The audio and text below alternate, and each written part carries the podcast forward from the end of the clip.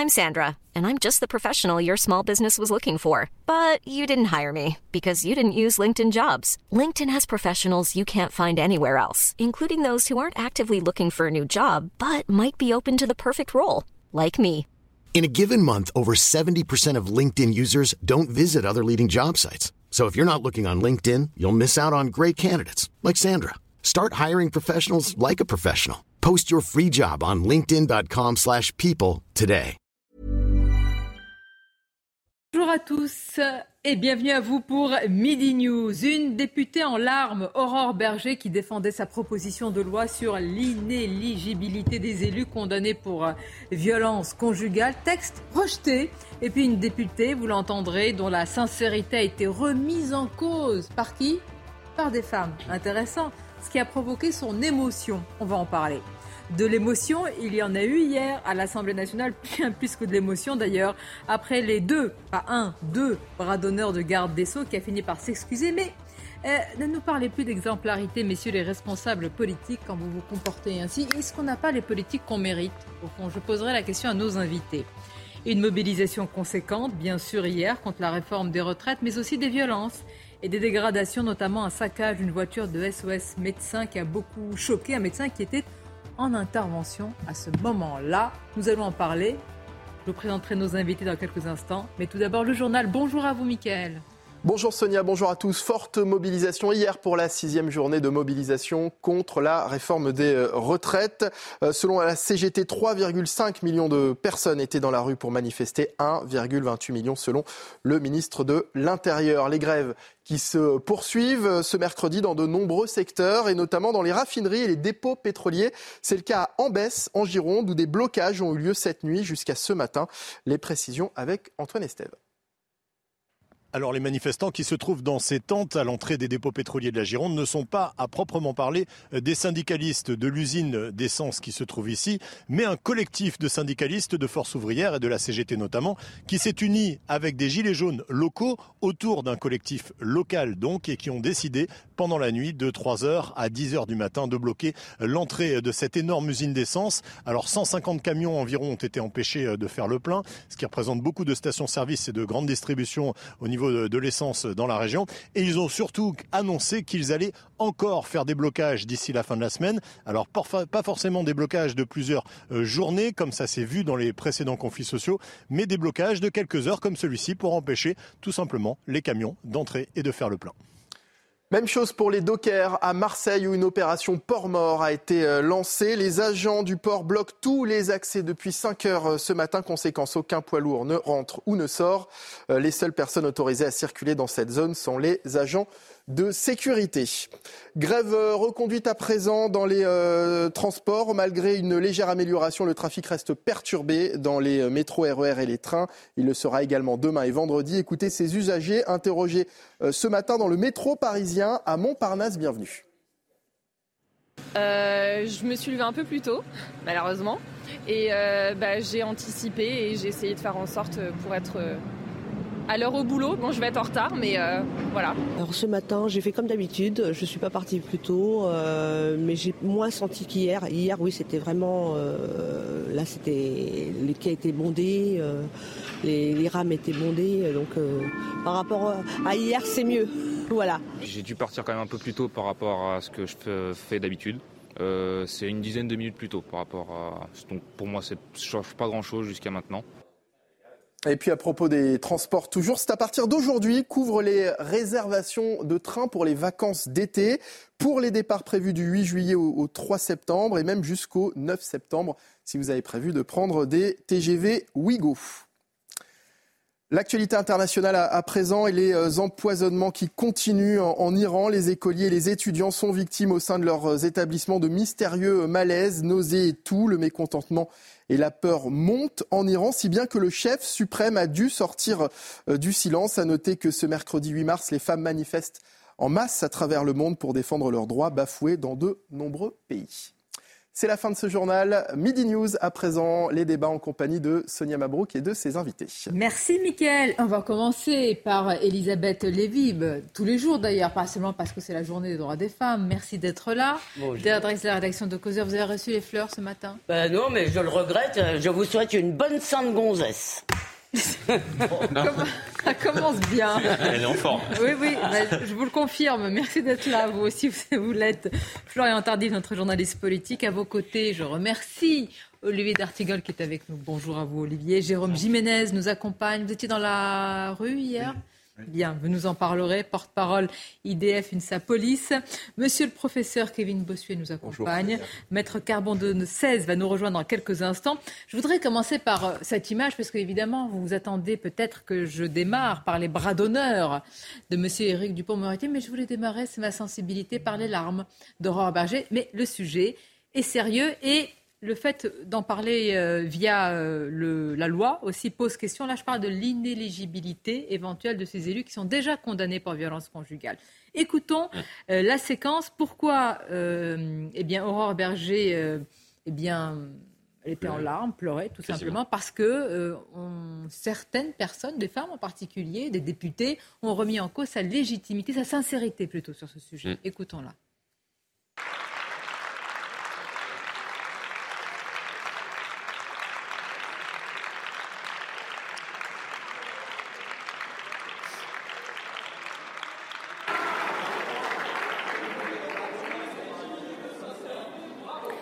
Chers collègues, ça s'il vous plaît. Je vais essayer de conclure. Et en vérité, vous m'obligez à conclure de cette manière-là. Et ce que vous faites, et ce que vous faites, c'est indigne. Vous ne savez pas. Je n'accepte pas. Et je n'ai pas accepté. Je n'ai pas accepté aucune femme dans cet hémicycle n'a accepté les procès en opportunisme politique sur la question des violences. Aucune femme. Aucune femme. Entendre, des interpellations à l'extrême gauche comme à l'extrême droite sur la mise en doute de la sincérité du combat que nous devrions tous porter sur la question. Non, Madame Obono, je ne l'instrumentalise pas. Je ne l'instrumentalise pas. Personne ne sait ici l'intimité de ce que nous pouvons vivre, de ce que nous avons vécu. Mais oui, oui, je sais exactement de quoi je parle quand je parle des violences conjugales. Oui, je sais de quoi je parle. Je sais de quoi je parle. Et peut-être que beaucoup ici savent de quoi elles parlent. Et qu'elles n'en ont pas forcément fait l'étalage avant ou qu'elles n'avaient pas forcément envie de le dire. Mais entendre intervention après intervention, remettre en cause la sincérité qui est la mienne sur ce combat, comme vous l'avez fait, je ne peux pas continuer à le laisser passer. Je n'entendrai pas une minute de plus que je ne suis pas sincère dans ce combat. Bien, moi je pense, quel que soit euh, ce que l'on pense d'ailleurs et ce que les responsables politiques pensent de Berger les uns les autres et, les bancs, on peut entendre cette sincérité, cette émotion. Je crois qu'on est tous, on est d'accord, sans vouloir entrer. On voit bien qu'elle parle d'un sujet qui la, voilà, qui, la, touche. Qui... la touché personnellement. Moi j'ai été étonné hier d'entendre notre ami Philippe Doucet, qui vient souvent sur votre plateau, euh, avancer l'idée qu'elle euh, euh, pleurait parce qu'elle venait de subir un grave échec politique, vu que sa loi n'a... Et moi, je n'y crois pas. Hmm. Je crois réellement à sa sincérité. Euh, en revanche, je pense qu'on a tout à fait le droit de critiquer cette idée d'inéligibilité. Je le Alors ça, on beaucoup moins bien que vous, Sonia. Non, non, mais vous avez raison sur le fond. Mais, ce qui m'intéresse... oui, on sent quand même... Mais qui a remis en cause sa sincérité? Bah, les femmes de la France insoumise. Ah, quand même, pardonnez-moi, euh, vous ne trouvez pas qu'on marche sur la tête sur ce sujet-là? Non, mais plus largement, euh, euh, des parlementaires, notamment au sein même de la majorité, jugent que le timing de cette proposition de loi n'était ni fait ni à faire. Concernant les bandes de gauche, que c'était une diversion alors qu'il y avait une journée de mobilisation mmh. sur le terrain des retraites, mais c'est une réalité. Donc, un peu l'idée que l'actualité le, parlementaire permettait cette, cette, ce, ce contournement. Et puis, le vrai problème politique, si on l'aborde, c'est plutôt un problème politique venant des rangs même de la majorité. Ah bah oui, non, mais alors la majorité élargie. Hein. Pour moi, Juste il y a Florian, deux, oui. deux choses bien distinctes. Il y a effectivement ce qui s'est déroulé hier au sein de la majorité. Il y a eu une revanche politique euh, qui euh, est très certainement malvenue euh, dans le contexte actuel. On, on en parlera euh, très, très il y a une certainement. revanche contre. Pardon. Par rapport à ce qui s'est passé la semaine dernière. Donc c'est un petit peu complexe. C'est ce qui se C'est passe. à l'intérieur de la majorité. l'intérieur de la majorité, Non, mais c'est à l'intérieur avec La les, semaine les- dernière, les partis euh, satellites il y avait de la majorité. niche parlementaire Oui, Horizon. parti rappelle, oui. Horizon. Horizon qui est l'allié du camp présidentiel, le parti Renaissance. Et lors de la niche Horizon, le premier projet de loi qui était euh, présenté avait attrait notamment à la euh, à l'instauration d'une peine planchée pour les personnes Ah qui oui. récidivent et qui se sont attaquées à des personnels euh, de, l'État, la police, euh, que ce soit également les infirmiers ou, ou autres, ou avocats, juristes.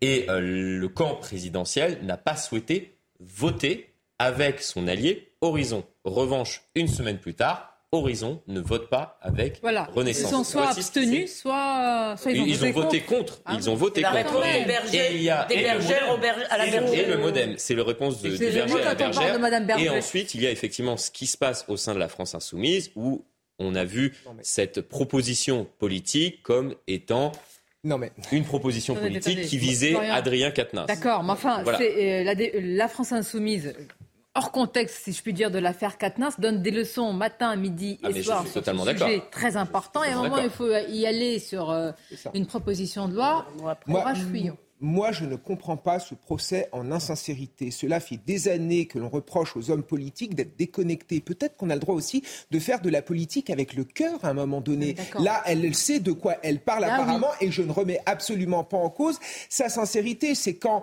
Madame Borne a- a- avait fait référence notamment à ce qui s'était passé euh, avec- euh, avec- par rapport à sa famille durant la Shoah. Il y a certains qui parlaient d'instrumentalisation, mais les femmes et les hommes politiques ont un vécu. Ils ont le droit également de le mettre en avant pour défendre des causes qui leur tiennent à cœur. Et puis surtout, enfin, ces critiques sont venues de femmes de la France insoumise. Un peu de solidarité féminine. Oh.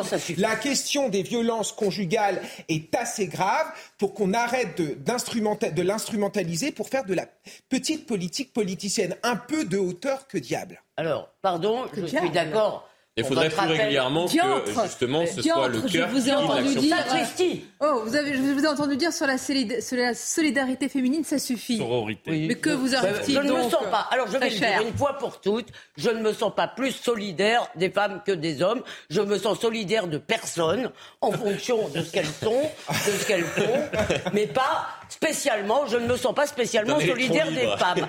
Et je dirais même que c'est plutôt le contraire, parce que je commence à en avoir marre des pleurnicheries permanentes, comme si on était en Afghanistan.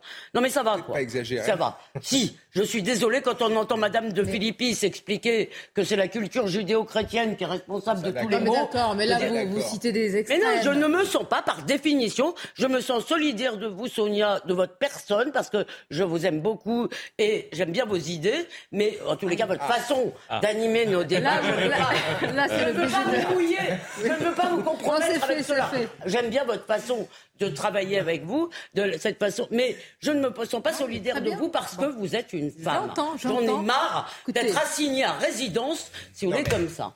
Maître Carbon Je me sens aussi solidaire de Carbon. arrive un moment en- de bienveillance et de solidarité partagée. Non, moi, ma question, est-ce que vous auriez voté cette proposition de loi Jérôme Jiménez, là, on est sur... euh, c'est même pas l'exemplarité, là, on est sur autre chose. C'est-à-dire, est-ce qu'un élu qui a été condamné pour des violences conjugales ne doit pas siéger dans le cœur euh, battant de la démocratie qui est l'Assemblée? Est-ce que, cette proposition de loi vous paraît légitime Bah, elle, selon vous? Déjà elle semble cohérente et c'est vrai que je- on, on la sent, euh, elle porte le sujet avec euh, beaucoup d'attention. Et euh, après, vous dire si euh, légitimement, oui, on se doit, bah, tout, on le sait très bien, tous nos élus doivent être aussi plus que responsables, exemplaires dans leurs fonctions. Donc euh, je peux comprendre. Mais je crois que je vais être très prudent parce que les débats sont assez houleux à l'Assemblée nationale et euh, la- le, le- le climat est très très tendu. Et on sent, c'est peut-être aussi l'effet hein, boule de neige de tout ce qui se passe euh, ces dernières semaines sur euh, l'ambiance générale qui règne euh, à l'Assemblée nationale.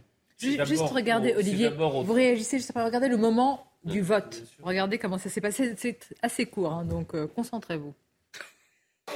Donc votant 267, exprimé 242, majorité 122 pour 60 contre 182, l'Assemblée nationale n'a pas adopté.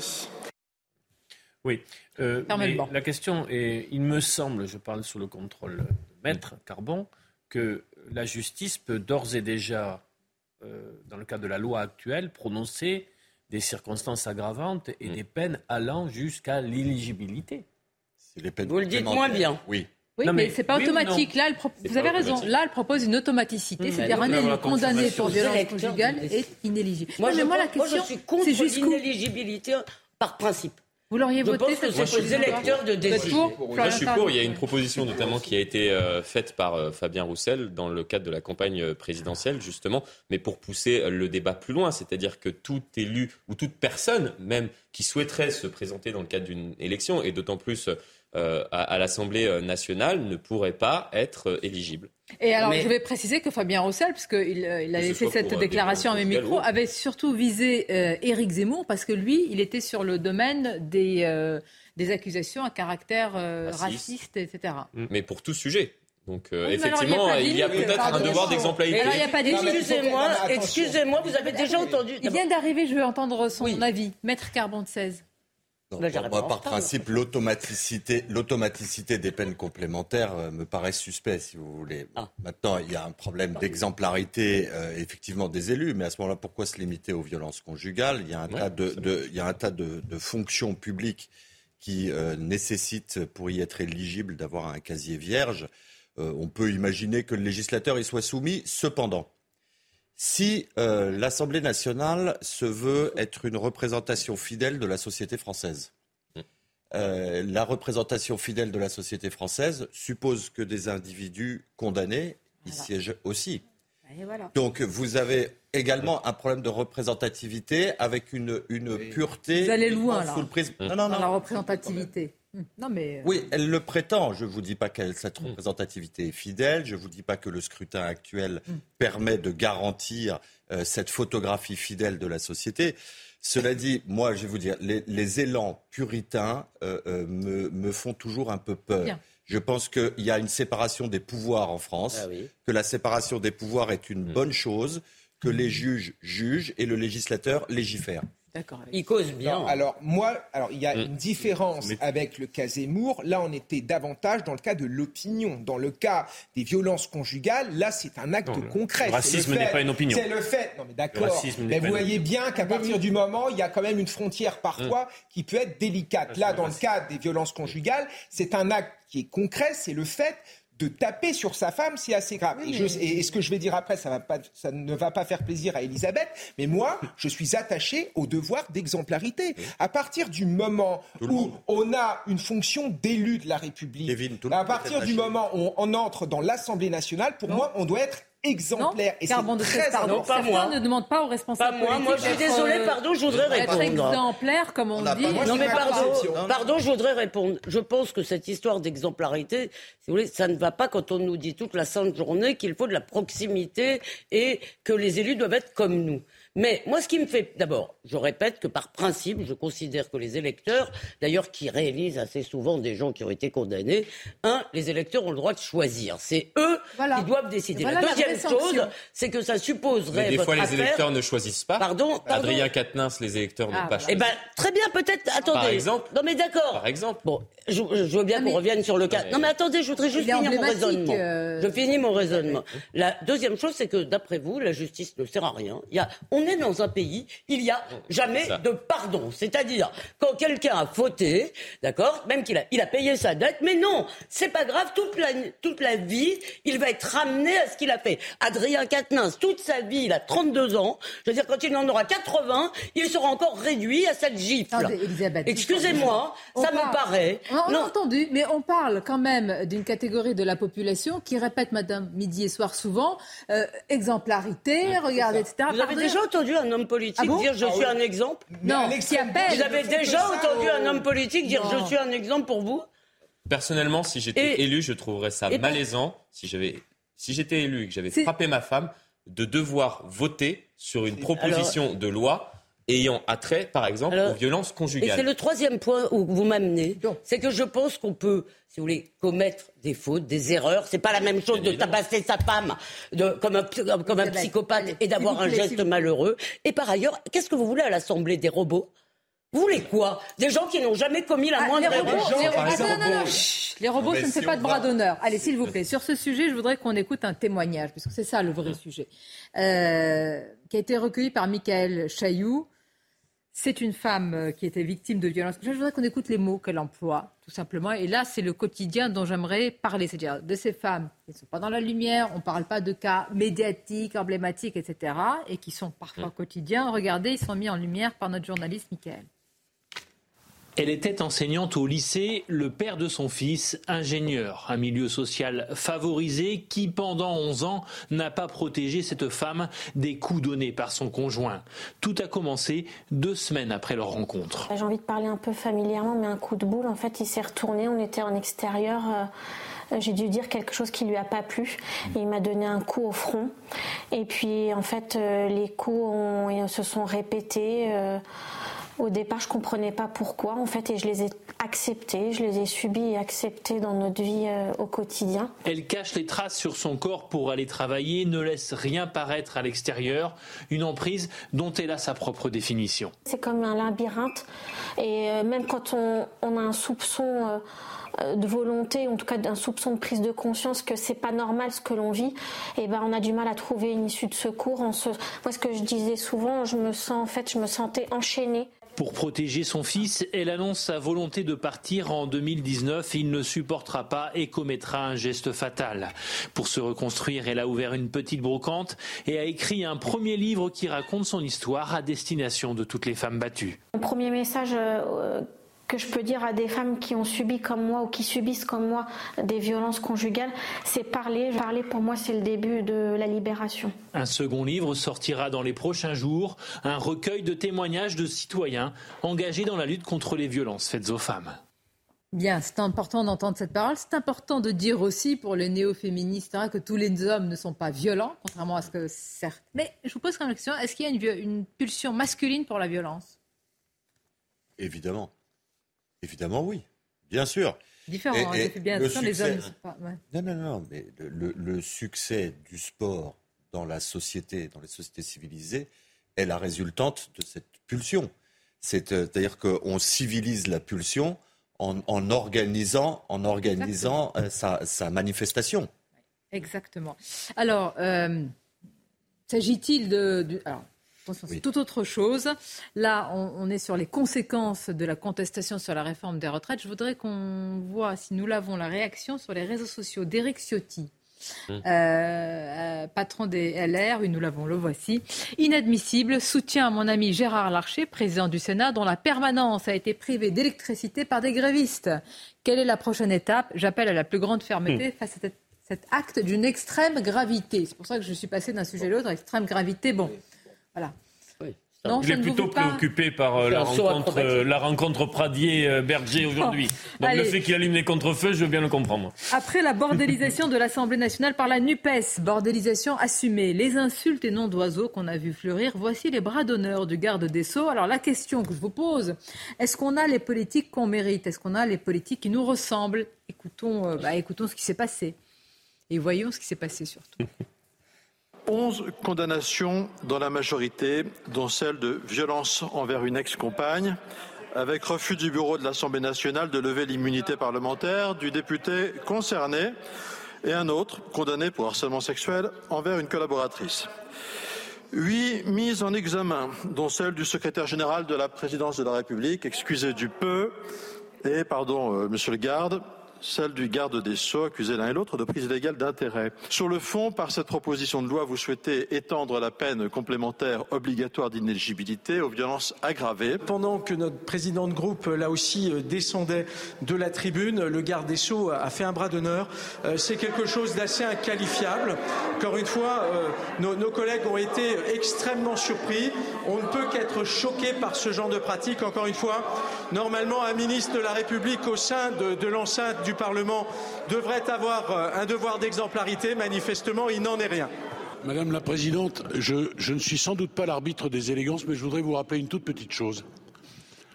J'ai été euh, mis en examen, je ne suis pas condamné, je conteste. Vous, vous, vous permettez? Permettez? C'est la question. Je conteste totalement, totalement les faits qui me sont reprochés. Dans ma vie d'avocat, j'ai défendu un certain nombre des gens de votre famille. Certains d'entre eux ont été condamnés. Je pense que vous n'avez pas de leçon à me donner. Maintenant, maintenant, maintenant, maintenant, maintenant, maintenant, il n'y a pas un bras d'honneur, il y en a deux, mais accompagnés de paroles à chaque fois, qui sont. monsieur, le, monsieur le ministre, de quoi vous parlez exactement? Vous avez fait deux bras d'honneur, c'est ce que vous êtes en train de dire à l'Assemblée Alors oui, je vous demande effectivement de préciser vos propos parce que si c'est le cas, ça n'est absolument pas admissible. Alors je vous laisse finir vos propos. Vous n'avez pas à faire des bras d'honneur dans l'enceinte de l'Assemblée nationale, monsieur le ministre. J'ai dit, madame. Alors finissez vos propos qu'on comprenne ce que vous dites. J'ai dit, madame, j'ai dit, madame, bras d'honneur à la présomption d'innocence. Je l'ai dit deux fois.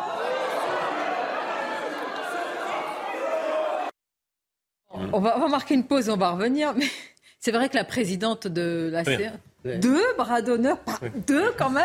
Mais il n'y a, pas la... euh, a pas la VAR à l'Assemblée À tout... Il y a la VAR. Ah mais bien sûr, à tout de suite. À tout de J'ai suite, on appris va en hier. Il y a la... On n'est pas réputé pour ça. hein. Ouvrons le dictionnaire.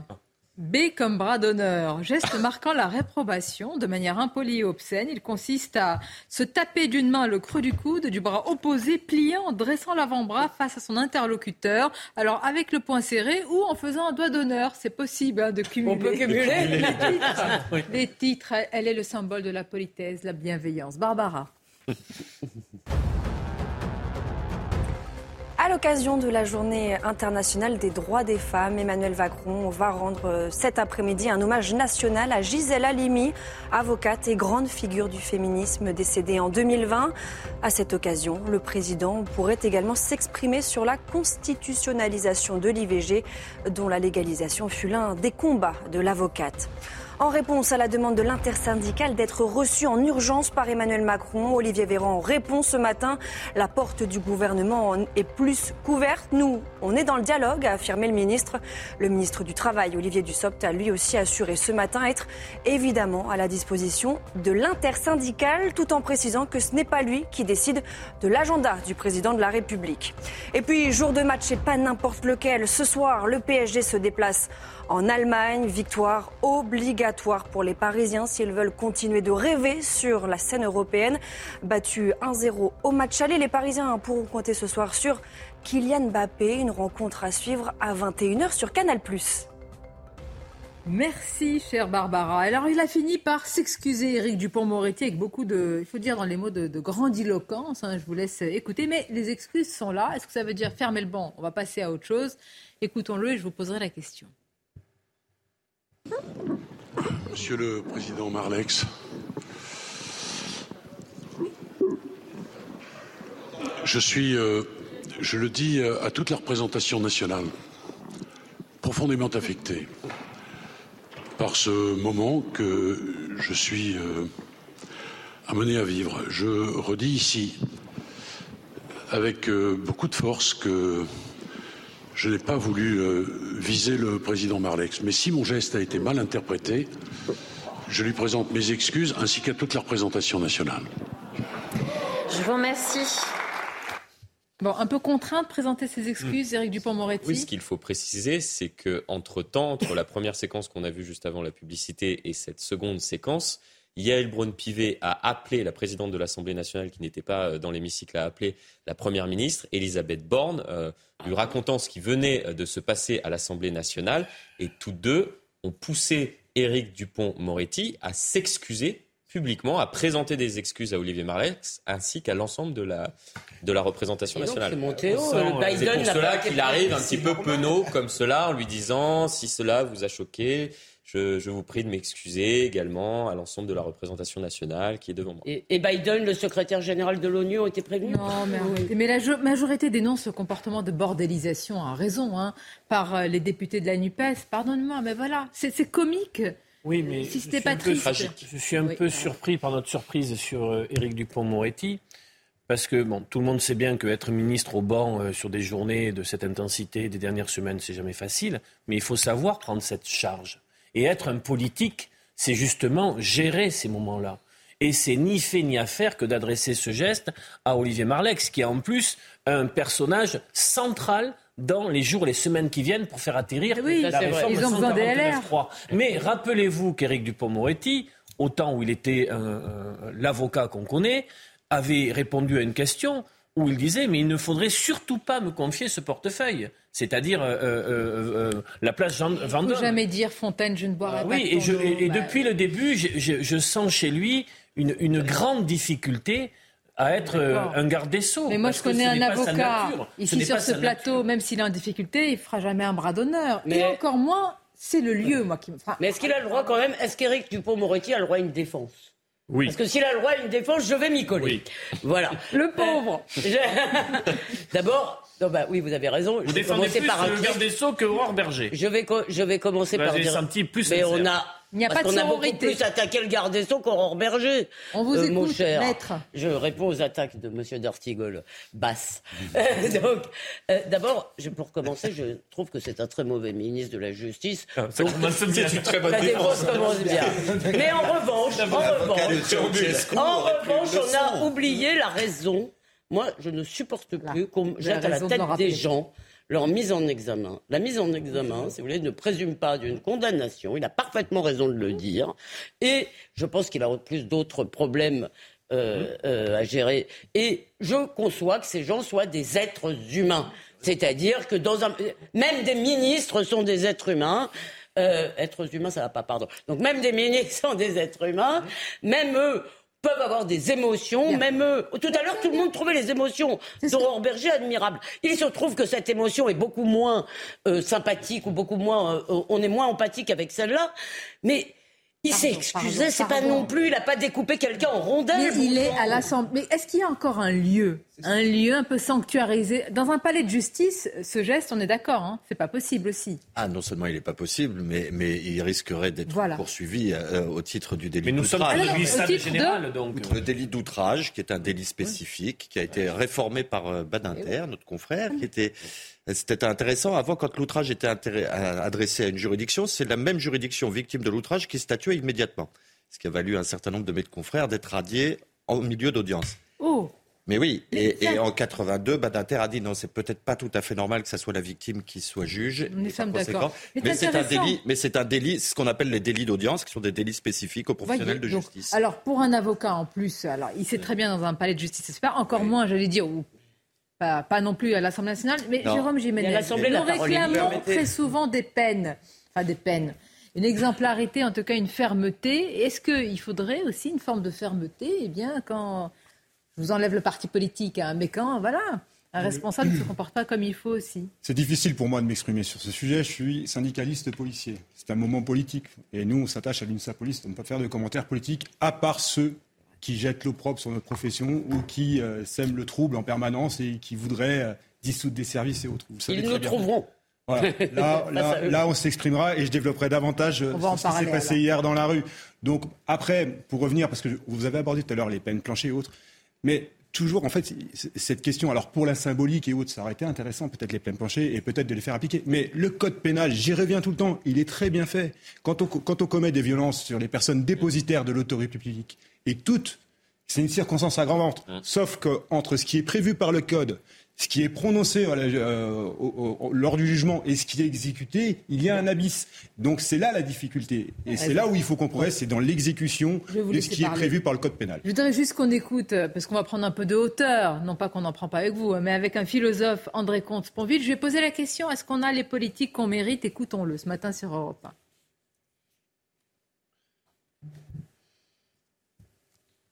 Bon. André Comte-Sponville, on va l'écouter dans quelques instants, philosophe, et philosophe d'ailleurs de la morale et de l'éthique. Intéressant sur ce sujet. C'est affligeant de voir ce qui s'est passé et à l'Assemblée nationale, surtout du côté de la France insoumise euh, et au Sénat. En l'occurrence, c'était encore plus grave de la part d'un ministre de la République. Donc c'est affligeant. En, même temps, je vais vous dire, euh, les politiques font un travail tellement difficile euh, qu'il faut éviter de trop leur cracher dessus. on peut condamner ce qui s'est passé, je, le condamne moi-même, voyez, mais moi je crois que l'urgence aujourd'hui, c'est de réhabiliter la politique. Je crois que l'urgence aujourd'hui, c'est de réhabiliter la politique et qu'on n'y parviendra pas en crachant perpétuellement sur ceux qui la font. Donc arrêtons de faire perpétuellement la leçon comme si nous étions sûrs, nous, de faire toujours mieux qu'eux. Ah, donc on a euh, les politiques qu'on mérite, c'est-à-dire ils sont à l'image des citoyens. peu ou mmh. prou, mais voilà. Et, donc, s'ils ne nous plaisent pas, bah, changeons-en. On a inventé les élections pour ça, si vous voulez. Et c'est vrai qu'en France, il y a une façon de, de traiter les politiques tellement sévère qu'on a le sentiment que depuis 30 ans, nous sommes gouvernés par une bande d'imbéciles, de lâches, de, menteurs. Mais euh, à qui la faute? Ah, D'une part, moi je ne crois pas que ce soit tous des imbéciles, des lâches ou, des menteurs, mais si c'était le cas, il faudrait s'interroger sur le, peuple français. Voilà. Ben voilà, on a voté pour. C'est tout. Non, mais que les hommes politiques, que les hommes politiques soient devenus des boucs émissaires d'une société à la dérive, c'est évidemment le cas. Mais dans le cas de M. Dupont-Moretti, ce geste est inqualifiable. Monsieur Moretti est assez intelligent, est assez fin pour répondre autrement que par un geste complètement déplacé. Et moi, je suis très attaché à la symbolique du lieu. L'Assemblée nationale, c'est un lieu sacré. Moi, je passe mon temps dans ma salle de classe à faire comprendre à mes élèves qu'il est important d'adopter la bonne attitude, de leur faire comprendre qu'il faut respecter les institutions républicaines et les institutions démocratiques. Et quand vous avez un ministre qui ose faire ce genre de geste, mais c'est mon enseignement finalement, On n'a pas les images. D'ailleurs, juste un mot sur les images, Florian Tardif. Est-ce que, est-ce qu'on peut, voilà, est-ce qu'elles sont disponibles? Est-ce qu'elles le seront? Alors, les images existent puisqu'à l'Assemblée nationale, comme sur ce plateau, il y a de nombreuses caméras. Et euh, il y a une réalisation, ce qui est également le cas pour cette émission, et le réalisateur choisit certaines images qu'il diffuse en temps réel. C'est exactement le même principe à l'Assemblée nationale, c'est-à-dire qu'il n'y a eu qu'un angle qui a été diffusé au moment où il fait ce bras d'honneur, et donc, on ne le voit pas faire ce bras d'honneur, mais l'image existe. Cette image est dans les mains euh, de la présidente de l'Assemblée nationale, Yael Braun-Pivet. Selon euh, mes informations, Olivier Marlex, qui en a fait la demande, pourra consulter les images et pourra voir donc ces deux Quelle histoire, quelle histoire. On va passer sur le fond. par Éric Dupond-Moretti. Je dis pas que c'est pas le fond, mais enfin quand même, euh, je qu'on revient à la réforme des retraites. C'est important avec la mobilisation. Que, que voulez-vous ajouter Juste un mot, c'est-à-dire la journée de je suis, je suis délicieusement charmé de découvrir que la France est à ce point attachés aux bonnes et belles manières. Les gens parlent un français de sauvage, y compris quand ils sortent de l'école de, de 12 ans d'école, ils savent pas parler français ou pas l'écrire en tous les cas. Non mais excusez-moi, je veux dire tout, tout d'un coup, et donc, quel cet attachement de chacun aux bonnes manières me charme. Je découvre ça ce matin. Je pense qu'Elisabeth veut souligner qu'il faut rendre grâce à l'exécutif d'adopter un langage universel. maintenant, euh, pour être, pas un universel traducteur. En, réalité, euh, euh, il y, a une question institutionnelle qui se pose. Hein. Si c'était un parlementaire qui s'était livré au même geste, euh, il jouirait de l'immunité parlementaire. Pourquoi est-ce que ça choque tout le monde? Parce que c'est un membre de l'exécutif. Quelle est la présence de l'exécutif dans l'enceinte de l'Assemblée nationale? C'est une présence de justification à l'occasion des débats des mesures que le gouvernement demande à l'Assemblée d'adopter.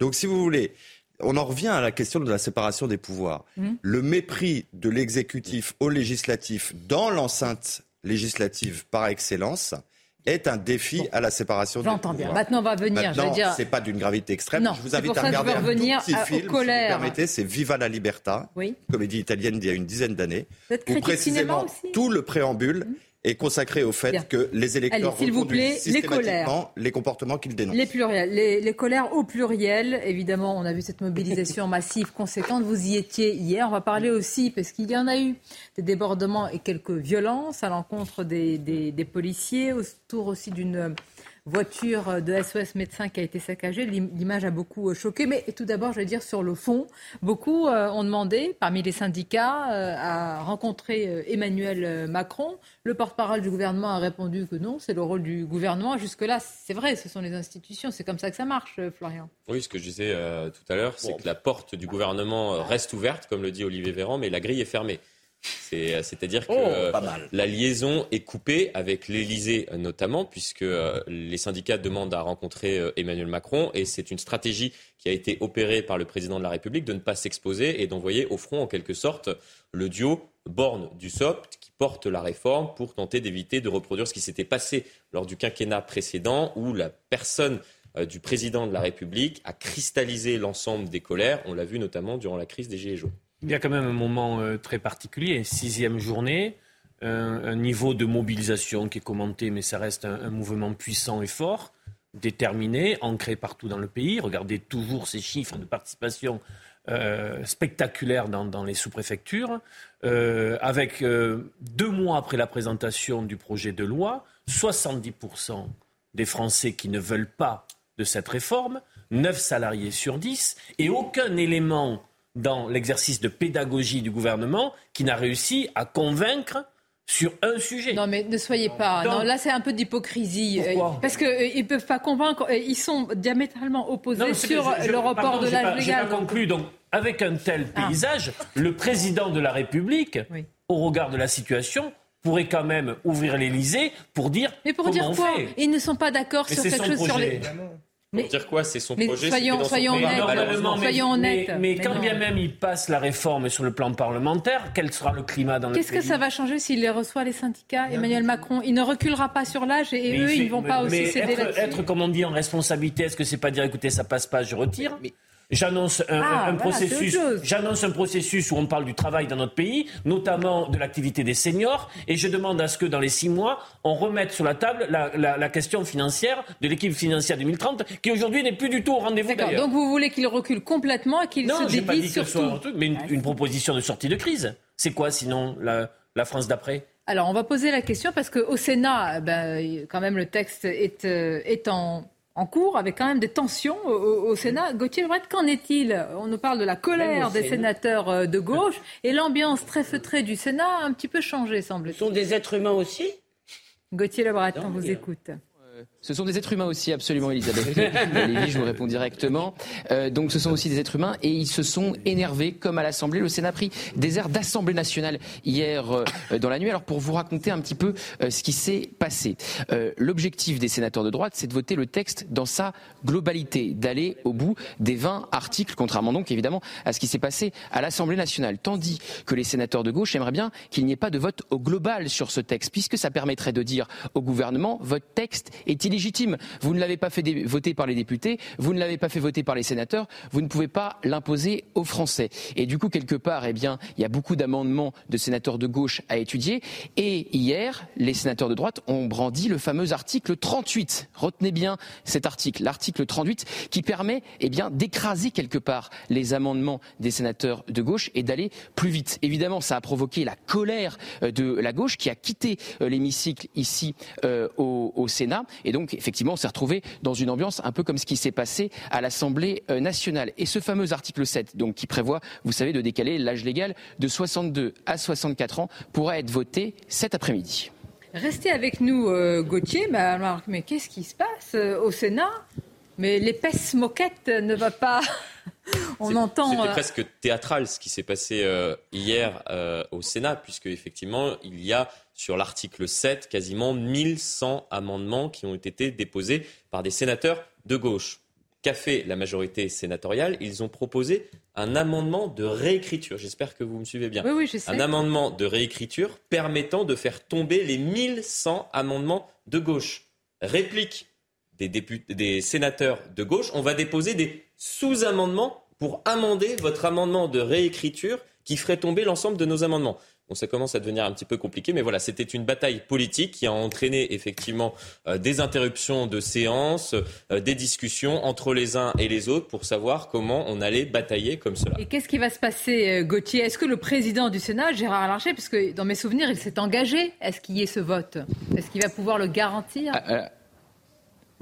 alors le vote sur l'article 7, je vous le disais, il va avoir lieu très probablement euh, aujourd'hui. C'était même un engagement pour le coup euh, des sénateurs euh, de gauche, de Patrick Caner, hein, le chef de file des sénateurs de gauche, qu'il y ait donc un vote, contrairement à l'Assemblée, on n'était même pas allé au vote de l'article 3 sur ce fameux article 7 qui est le cœur de la réforme puisqu'il prévoit de décaler l'âge légal de 62 à 64 ans. Mais effectivement, le président du Sénat, Gérard Larcher, s'est engagé à un vote global sur le texte avant que ça parte en commission mixte paritaire. Et donc je me répète, mais ce fameux article 38, on va en entendre beaucoup parler jusqu'à dimanche puisqu'il va être brandi, à mon avis, plusieurs fois par euh, les sénateurs, notamment de droite, pour écraser, comprimer euh, quelque part les, amendements, les milliers d'amendements déposés euh, par la gauche, qui en plus n'est pas dans la tradition du, Sénat ici. Donc, vraisemblablement, on s'engage. Alors, vous savez que le 12 mars, ça s'arrête. Un dimanche, ça s'arrête à cause de la volonté du gouvernement de limiter le nombre de jours de débat. Ça, c'est l'article 47.1. On apprend beaucoup d'articles pendant cette réforme des retraites. Donc, vraisemblablement, euh, il y aura un vote sur, au global sur la réforme des retraites ici au Sénat. C'est du moins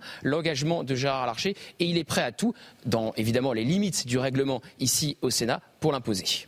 Et, on posera la question à Gérard Larcher demain sur, sur Europe 1. Merci Gauthier Avec euh, les décryptages de Gauthier et de toute l'équipe, de toute la rédaction, avec les poisons et délices de la vie parlementaire. Mais il faut quand même se dire quelque chose c'est que si la commission paritaire est conclusive, et vu sa composition, elle peut être conclusive. Conclusive d'ailleurs sans tenir compte de ce qui a été fait ou à l'Assemblée ou au Sénat. Ils peuvent élaborer le texte euh, qu'ils souhaitent élaborer. Ça va en vote sec à l'Assemblée sans examen de cette proposition.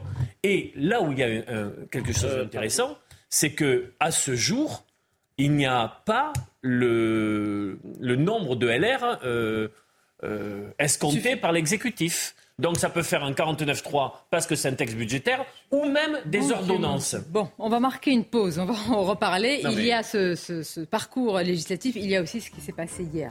Il faut parler, d'abord, il faut dire que ce sont des manifestations qui se déroulent largement de, sont de bonne tenue, avec beaucoup, beaucoup de monde, mais il y a aussi des violences, des débordements. Et cette image en particulier, juste on va la regarder avant de, euh, de marquer une courte pause avec cette voiture de SOS médecin qui a été euh, bah, littéralement euh, saccagée. Le médecin était en, en intervention à ce moment-là. Voilà, et ils y sont allés à coups de, à coups de pierre. Il y a eu aussi des, panneaux, je crois, de stationnement qui ont été euh, utilisés. Une voiture d'SOS médecin d'air, on pourrait s'offusquer, ça aurait été une voiture même je sais pas, ah euh, d'un boulanger qui, évidemment, qui part au travail. Euh, la question n'est pas là. La question, c'est jusqu'où jusqu'où ça peut aller. Non, oui, mais quand même. Là, un médecin en intervention. Alors, il n'avait pas mis son calico euh, dessus. il l'a mis après. Ça ne l'aurait pas protégé de, des Black Blocs, le mettre. Au contraire. Une courte pause et on se retrouve. Merci d'être avec nous. Il faut le rappeler, une mobilisation conséquente hier contre la réforme des retraites. Une bonne tenue, évidemment, dans les cortèges très fournis, mais aussi quelques violences. Et puis, cette image en particulier qu'on va commenter dans quelques instants, elle s'est passée dans la capitale à Paris. Et là, vous voyez euh, un policier, une policière à terre. Jérôme Jiménez, vous nous en parlerez dans quelques instants. Vous nous donnerez de ces nouvelles également. Mais tout d'abord, le journal. Rebonjour à vous, cher Michael. Rebonjour Sonia, bonjour à tous. Les grèves se poursuivent hein, ce mercredi dans le secteur de l'énergie. C'est le cas à Ambès, en Gironde, où un collectif de syndicalistes et de gilets jaunes a bloqué pendant une dizaine d'heures la nuit dernière des dépôts d'essence. Plus d'une centaine euh, de camions citernes n'ont pas pu euh, s'approvisionner, comme nous l'explique ce sujet d'Antoine Estève. Au milieu de la nuit, des dizaines de camions citernes bloqués. Ce groupe d'une cinquantaine de manifestants a posé des barricades aux entrées des entrepôts pétroliers de la Gironde, à Ambès. Des syndicalistes locaux, mais aussi des gilets jaunes venus prêter main forte. On peut dire aussi des syndicalistes qui aident les gilets jaunes. En fait, on est un collectif, quoi. Donc, euh, on est, on est unis euh, et, on fonctionne comme ça. Quoi. Comme Macron reste sourd, eh ben, euh, nous on réagit. Quoi. Ce chauffeur décide de repartir sans ces 40 000 litres d'essence qui auraient alimenté des stations de la grande distribution. L'approvisionnement est bloqué pour une bonne partie de la journée. C'est un collectif qui réunit des gilets jaunes et, des militants syndicaux et on travaille ensemble depuis 2019. Euh, voilà, c'est un peu l'enjeu quoi. C'est-à-dire qu'aujourd'hui, qui est la développer la contestation, renforcer le mouvement, faire que la grève reconductible puisse aussi se développer. Euh, voilà. Au total, 150 camions citernes auront rebroussé chemin. Le blocage a été levé dans la matinée et d'après les porte-paroles du mouvement, ces actions ponctuelles contre la réforme des retraites vont se multiplier dans les prochains jours. Quelques stations-service de la région commencent à connaître des pénuries sur certains produits comme l'essence sans plomb protestation contre la réforme des retraites se poursuit. De nombreux secteurs ont décidé, euh, oui, de poursuivre la grève et ont donc répondu à l'appel de l'intersyndicale qui s'est exprimé hier soir à l'issue de la sixième journée de mobilisation. Je vous propose de les écouter. À ce jour, ces mobilisations énormes, conduites par une intersyndicale unie, n'ont reçu aucune réponse de la part du gouvernement. Cela ne peut plus durer le silence du président de la République constitue un grave problème démocratique qui conduit immanquablement à une situation qui pourrait devenir explosive. En responsabilité, l'intersyndicale adressera un courrier lui demandant à être reçu en urgence pour qu'il retire sa réforme. C'est fort de cette détermination exprimée aujourd'hui que l'intersyndicale soutient et encourage tous les secteurs professionnels à poursuivre et amplifier le mouvement la secrétaire confédérale hein, de Force ouvrière qui estime que le gouvernement continue de faire la sourde oreille. Olivier Véran euh, affirme lui le contraire. Le porte-parole du gouvernement était ce matin sur RTL. Il assure vouloir poursuivre le dialogue avec les syndicats. Écoutez-le. Je le redis ici, la porte du gouvernement, elle reste ouverte comme elle est restée ouverte tous ces derniers mois. C'est du dialogue et c'est dans le dialogue qu'ont germé des avancées importantes pour les Français. C'est dans le dialogue toujours avec les parlementaires de la majorité et des oppositions, cette fois, que nous continuons de faire évoluer notre projet. Par exemple, pour mieux valoriser les retraites des femmes qui ont eu à conjuguer maternité et vie professionnelle, parce que c'est juste, parce que cela ne remet pas en question l'équilibre à 2030 dès lors que nous le compensons. Frédéric Péchier, une nouvelle fois devant la justice. L'anesthésiste déjà mis en examen pour 24 empoisonnements de patients doit être entendu au tribunal de Besançon pour huit autres cas présumés. Ces accusations pourraient lui valoir de nouvelles poursuites. Au total, les enquêteurs soupçonnent Frédéric Péchier de 32 empoisonnements de patients, dont 13 décès. Et puis l'actualité euh, internationale avec la ville ukrainienne de Bakhmut euh, qui euh, serait probablement tombée aux mains des Russes. Le groupe paramilitaire russe Wagner a affirmé avoir pris toute la partie orientale de la ville. Ces derniers jours, la pression s'est considérablement accrue hein, sur les forces ukrainiennes défendant Bakhmut. Mais dans une interview à CNN, Volodymyr Zelensky affirme le contraire. Il a tenu un tout autre discours. Il assure que ses troupes étaient résolues à tenir la ville. Dans un instant, la suite des débats de Midi News avec Sonia Mabrouk et ses invités. Mais d'abord un mot de sport avec le match retour PSG-Bayern ce soir et un Kylian Mbappé titulaire cette fois qui va peut-être changer la donne.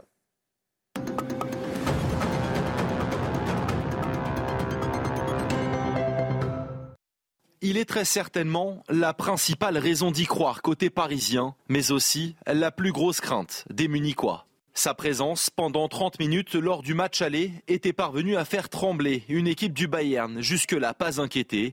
Métamorphosée, mais pas assez pour égaliser, Paris a néanmoins retrouvé la forme depuis le retour de Kylian Mbappé, bien aidé par ses 5 buts marqués pour remporter les trois derniers matchs disputés. L'attaquant français incarne l'atout offensif numéro 1 du club parisien.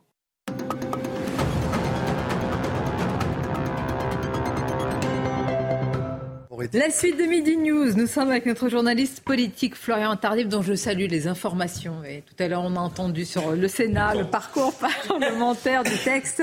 Elisabeth Lévy, Olivier D'Artigol, le maître Carbon de 16, Jérôme Jiménez. On va voir euh, ces images. Je rappelle toujours, parce que je ne veux pas donner l'impression qu'il y a une focale, un focus sur les violences et dire que véritablement il y a eu beaucoup de monde hier dans les manifestations, mais il y a des choses inacceptables et il faut les montrer comme cette séquence. Voyons-la de nouveau. Alors, est-ce que vous pouvez nous en parler, nous donner des nouvelles aussi de cette euh, fonctionnaire de police? Regardez, Regardons ensemble.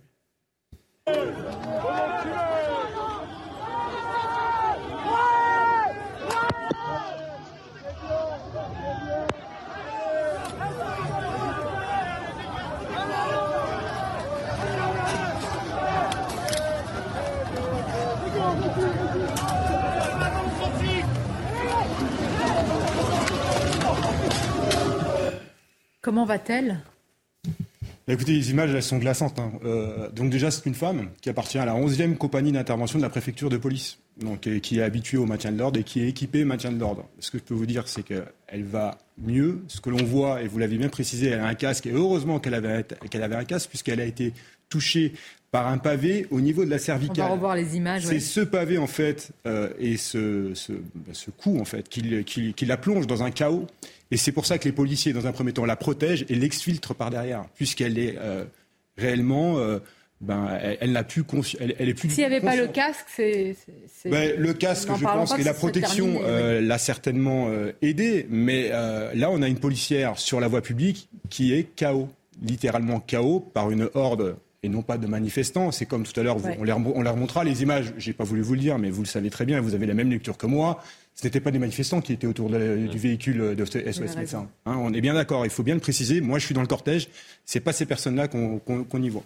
Donc euh, elle va mieux, elle va passer un IRM cet après-midi, une police et on lui adresse notre soutien et euh, sincèrement, euh, je voulais aussi adresser un message de soutien au nom de l'UNSA Police pour l'ensemble des policiers qui ont encore œuvré hier et des gendarmes. 10 500 policiers sur le territoire national, 4 200 à Paris. C'est énorme. On, je les vois, et franchement, je ne sais pas si vous imaginez, Sonia, mais comment il faut être courageux euh, parce que vous êtes souvent aussi invectivé par, on le dit aussi, une minorité de personnes et vous devez euh, être présent. Euh, vos faits et gestes sont euh, littéralement filmés en permanence. Moi, j'ai du mal avec cette génération qui vient au plus près des policiers pour tout et n'importe quoi.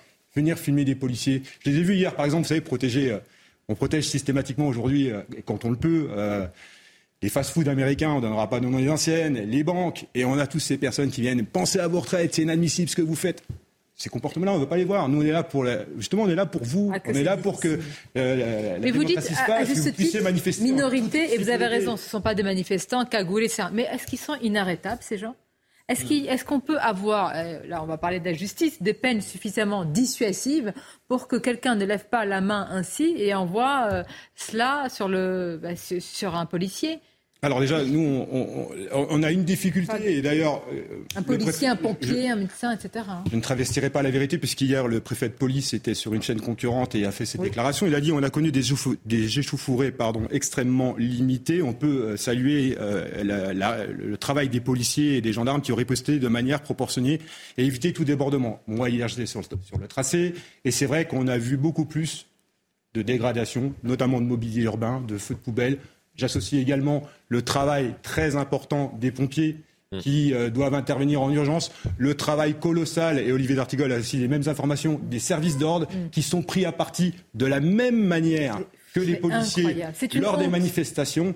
Donc c'est en fait tous ces acteurs, euh, entre guillemets, de la sécurité lors des manifestations qui nous permettent aussi à raison gardée de rappeler que hier, sur, je finis juste sur ça, sur les 81 000 personnes qui étaient présentes à Paris, selon les chiffres de la police, 43 interpellations, donc ça reste quand même beaucoup moins que des épisodes douloureux qu'on a connus des Gilets jaunes. Olivier, juste imaginons une seconde que, que les collègues de cette policière ne soient pas venus à son secours. Imaginez une seconde. Elle est à terre, ce qui se passe quand cette... Euh, c'est un drame. Il y a une réflexion à avoir sur les événements d'hier. Pourquoi? Parce que depuis le... C'était la sixième journée hier.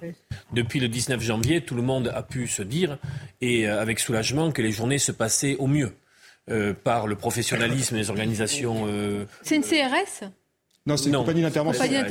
Et donc il y a un contact permanent entre les services d'ordre, les organisations euh, syndicales et les forces de l'ordre. Donc ça s'était très bien passé. Hier, il se passe quelque chose. C'est-à-dire que moi, des copains qui ont une responsabilité là-dedans... Ça se passe depuis des années. Hein. oui, mais sauf qu'on l'avait... On allait vers du, quelque chose qui semblait euh, aller dans la bonne direction, notamment avec, il faut le dire, le nouveau préfet de police. On peut aussi le dire.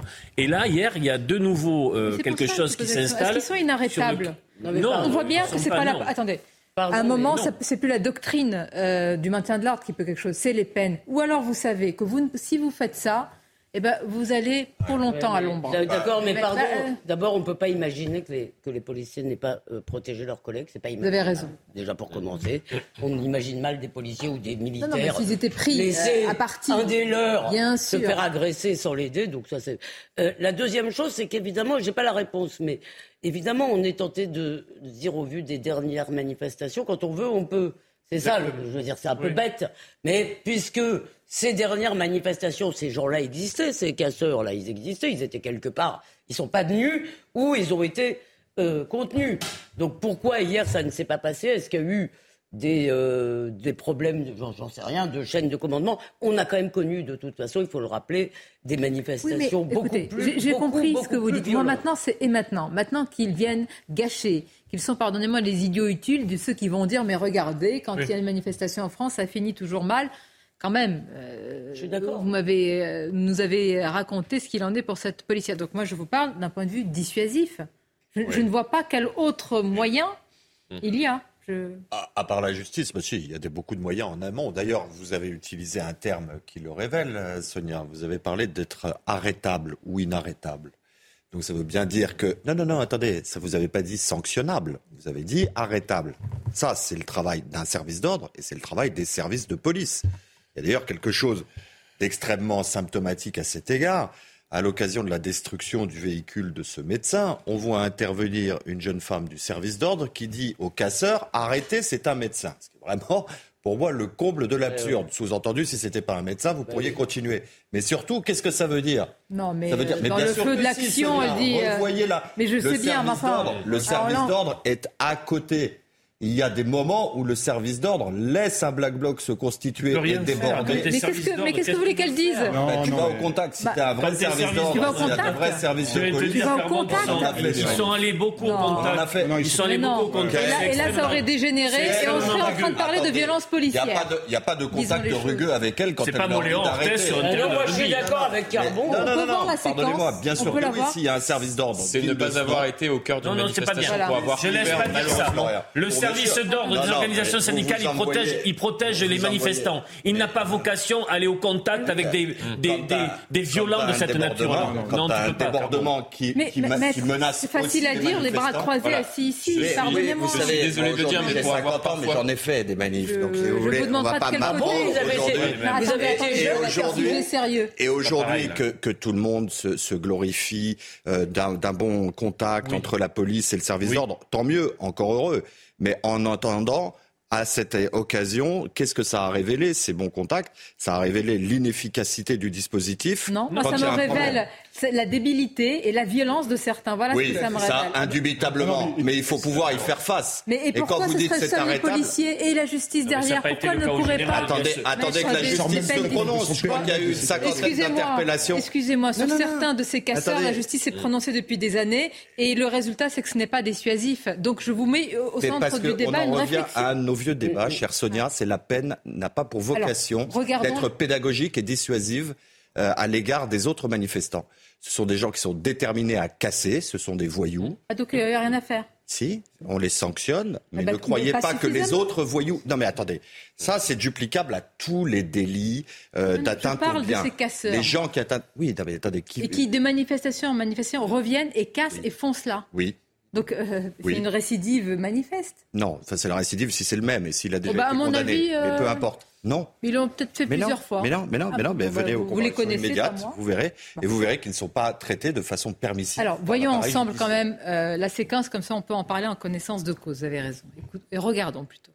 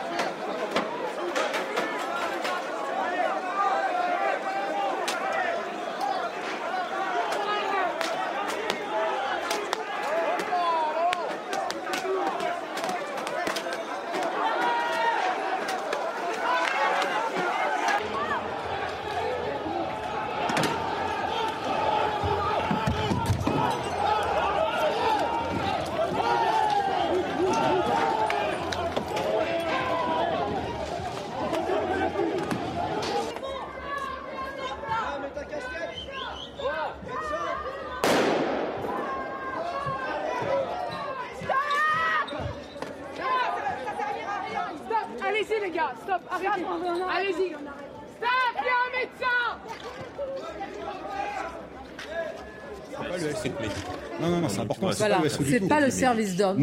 Regardons la séquence avant de la commenter. C'est une, ce qu'on appelle une street euh, médic. Bon, voilà. Et elle dit, voilà pourquoi elle dit c'est un médecin. Et je pense que dans le feu de l'action, elle aurait dit c'est un boulanger, c'est un être humain, ne faites pas ça. Mais euh, on voit bien que c'est un médecin. Il colle d'ailleurs SOS. Euh, mais, mais non, mais Quand je dis inarrêtable, c'est-à-dire est-ce qu'aujourd'hui on doit s'habituer en France à ce qui est dans ces manifestations, qui sont, je le rappelle, populaires, massives, conséquentes, et eh bien ce genre de débordement bien sûr que non. Enfin, c'est un véritable. oui, mais quelle solution? Mais la solution, c'est des peines exemplaires. Bah, faire en sorte je vois que ceux qui commettent ce genre de choses aient conscience que la justice va véritablement passer. Et là, il y a un sentiment d'impunité. Ce que j'aimerais savoir, c'est que on, balance, on, agresse des gens, etc. Et juste une chose que j'aimerais dire aussi, parce que alors moi, je suis pas un pro syndicat par excellence, mais je trouve que l'attitude des syndicats au cours de ce conflit a été exemplaire, et je ne veux pas non plus qu'on incrimine le service d'ordre de ces syndicats, parce que là aussi, ces services d'ordre ont été exemplaires. Mais Elisabeth a dit tout à l'heure, Elisabeth a dit tout à l'heure, quand on veut, on peut. Est-ce que j'ai posé la question Est-ce qu'il y a eu une évolution hier du commandement politique de maintien euh, de la stratégie maintien de l'ordre? Je sais pas. oui, non, mais j'ai posé la question parce que c'est l'impression qu'on avait avec les premières manifestations où tout s'est super bien passé. on, euh, est, resté sur le même dispositif de sécurité et le même, euh, le, même schéma, même de doctrine de maintien de l'ordre. C'est-à-dire, aujourd'hui, vous avez vu comment on travaille avec des policiers qui sont plutôt pas forcément au contact du cortège, mais qui travaillent dans les rues parallèles. On, fait aussi beaucoup de contrôles préventifs et euh, quand on doit intervenir en urgence, on vient le plus rapidement possible. Et pour l'instant, ça avait porté ses fruits. Vous l'avez précisé. Sixième, c'est la première, première journée où c'est un petit peu plus tendu. Après, il faut rappeler une réalité qui est très claire en fait. Quand vous avez 81 000 personnes, que vous avez 4 000 policiers, 81 000 personnes, c'est vraiment, c'est vraiment difficile à gérer. Et qu'on nous dit qu'il y avait entre, entre 1000 et 1500 ultra-violents. 1000 à 1500 personnes. C'est difficile d'être partout et de devoir gérer plus de 80 000 personnes dans les rues parisiennes. Mais regardez, regardez derrière, pardonnez-moi, Elisabeth. celui du pichage avant. Mais je suis d'accord. Regardez derrière ceux qui filment. Mais je veux dire, ça c'est une complicité totale. Regardez, je, ne, je, ne vois pas qu'est-ce autre que la main de la justice qui pourrait arrêter euh, des gens comme ceux-là qui n'ont rien à faire. Franchement, dans une manifestation sur un sujet aussi important et qui prennent, euh, le mot je l'aime pas beaucoup, mais... en otage le véritable sens d'une manifestation. Que vous attendiez une réponse judiciaire, évidemment, tout le monde l'attend. Ah. Les victimes, non, non, mais attendez, euh, euh, les victimes de dégradation, comme le simple citoyen, n'ont pas envie que des excités puissent constituer des black blocs et se livrer qui a des agressions, qui a des détériorations, etc. Ce que j'essaye de vous dire, c'est que dans la, dans la mentalité d'un militant politique, la perspective d'une éventuelle condamnation. Politique, Mais oui, ce sont des militants libertaires, les Black Blocs, mais ah évidemment. Ah, euh, attendez, quel acte politique est en train d'être effectué là Parce que ça m'échappe. Dans leur esprit, c'est une action violente. dans leur esprit, dans leur esprit, et d'ailleurs, la preuve, quelles sont les enseignes qui sont attaquées Ce sont celles qui relèvent de l'impérialisme, qui relèvent du système financier. Non, mais écoutez. Mais c'est un gloubi mais, mais, vous, en faites, vous allez faire une, que vous thèse sur ce qui. Mais je non, vous êtes en train de catégoriser. Ce que je méprise. Moi, moi, je moi ce qui m'intéresse, c'est que ce médecin, il a sa voiture cassée et que, et que pardonnez-moi, il aurait pu soigner le père ou le maire d'une de ces personnes. vous croyez que je défends ces dégradations Moi, je pense qu'il n'y a rien dans la tête. Non, non, non, non. Ce que je suis en train de vous dire, c'est que l'action judiciaire, de toute façon, elle ne peut être que postérieure. Hein C'est-à-dire une fois les gens arrêtés parce que pris en flagrant délit de. Donc c'est pas la justice qui va arrêter qui que ce soit. Deuxième temps, si vous pensez que la justice accueille de façon permissive les gens qui sont convaincu d'avoir participé à un black bloc et de s'être livré à des dégradations, vous vous trompez. Il faut aller aux comparutions immédiates. Moi, j'ai dit que la main des ça fait des années, ne tremble pas. Ça fait des années que ça dure. C'est bien que si c'est répété, c'est que c'est pas dissuasif dans notre pays. Bon, mmh. voilà, c'est un fait. Si ça se répète, c'est que c'est pas dissuasif. On n'a pas peur de jeter un pavé sur un policier. Il me semble qu'il y avait quand même, il me semble qu'il y avait eu quand même quelques tentatives, disons, pour ficher les plus euh, mmh. dangereux, les plus récidivistes, etc. Et les empêcher de venir aux manifestations. Euh, je ne me rappelle plus quelle était la mesure exactement, euh, Jérôme Jiménez. C'était lors du quinquennat précédent, oui, ça avait été censuré. Euh, oui, ça a été censuré. mais c'est vrai qu'on peut se poser la question, là pour répondre, et dans le même ordre, on fait des interdictions de stade. Bah Donc sur les contrôles préventifs, quelqu'un qui est interdit de venir sur les secteurs géographiques, on pourrait l'interdire, mais ce n'est plus le cas. C'est pas évident manifestation. Et après, non mais bon, vous pouvez là quand on on, sent bien, euh, vous voyez, on était, on est, hier, on était plutôt sur la rive gauche, donc c'était sur la rive gauche qu'étaient concentrées les forces, et euh, on peut, euh, au plus large, déjà élaborer des contrôles préventifs et sécuriser au mieux. Après, ce que je voulais préciser, et les images parlent, c'est que vous avez vu toutes ces scènes d'exaction ou de dégradation, elles n'ont pas lieu sur l'itinéraire précis. Du cortège. Elles ont lieu dans des rues parallèles, dans des rues adjacentes. Ben, ce sont puisque pas des ces personnes se cachent et vont venir euh, profiter euh, du passage alors, avant ou après du cortège pour commettre des exactions. Donc c'est vraiment un exercice qui est difficile. Ils ont défiguré l'avenue des Gobelins qui était euh, pour habiter dans, dans, le quartier et pour avoir remonté hier soir l'avenue des Gobelins. Et je rejoins ce qui a été dit à l'instant. Effectivement, les personnes qui ont attaqué certains commerces ont attaqué des enseignes bien précises. C'est-à-dire que si on prend l'ensemble de l'avenue des Gobelins, qu'est-ce qui a été attaqué? Les banques et les assurances. Une, agence immobilière, commerce, euh, une agence immobilière, effectivement, également. C'est-à-dire, je pense qu'il y a. C'est des dommages collatéraux. Bah, alors une agence immobilière, expliquez-moi quelqu'un qui est assis dans une agence immobilière qu'on vient lui casser sa vitrine, qu'est-ce qu'il a fait contre le grand capitalisme? Non, mais c'est un symbole qui est envoyé. Il y a, une agence immobilière. Non, mais il n'y a pas qu'une Demain, ce sera une boulangerie. Après, on dira non, mais les boulangers, vous, voyez, quand même, c'est des, des euh, personnes qui sont privilégiées chez nous. Il n'y a pas de limite. Mais c'est ça. Alors, qu'il n'y ait pas de limite, pour une fois, on va se rejoindre. Cher Sonia, vous avez raison. Rappelez-vous les, grands procès euh, des, grands anarchistes euh, au début du XXe siècle, et notamment avec Scholl, etc., et Villain. Et, et qu'est-ce qu'ils avaient? Un jour, ils avaient la, il y avait la la bande à Bono qui avait posé une bombe dans un, restaurant ouvrier. Et euh, le président les a interrogés à l'occasion des assises en disant Mais pourquoi ce restaurant ouvrier?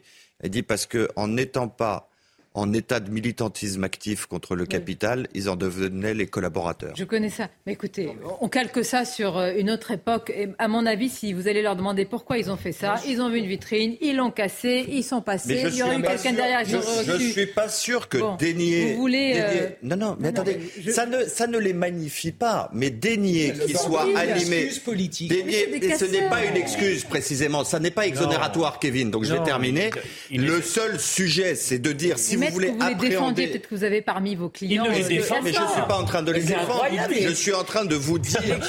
Je suis en train de vous dire que dénier une dimension politique à une action, ça, alors qu'elle a évidemment une motivation politique, ça ne permet pas de l'appréhender. Donc la voiture qui est égarée, il faut y voir eh un acte politique. Eh bien, si vous ne la comprenez pas, si vous ne la comprenez pas, cette action, là, c'est sûr que vous ne pourrez pas la contrer. Il y a sans doute certaines personnes qui agissent par idéologie et par militantisme politique, mais il y a aussi des personnes qui sont là, qui n'ont qu'une seule envie, c'est de casser, c'est de briser, c'est de détruire. Et ça existe aussi la bêtise, vous savez. si on hein. commence à dire, mais dans le premier cas, c'est de la bêtise. En cause, si on commence à dire c'est une banque, c'est une remise en cause euh, due à l'idéologie, après ce sera quoi? Ça sera une boulangerie? Mais ce n'est pas ce qui est dit. Non, mais pardon, pardon, pardon. Attention, il faut condamner de manière unanime avec des peines exemplaires pour que les gens qui commettent ce genre de choses sachent qu'à la fin, il y aura une vraie sanction. Non mais arrêtez, arrêtez, pardon, de dire que quand on attaque une banque par idéologie, c'est pas de la bêtise.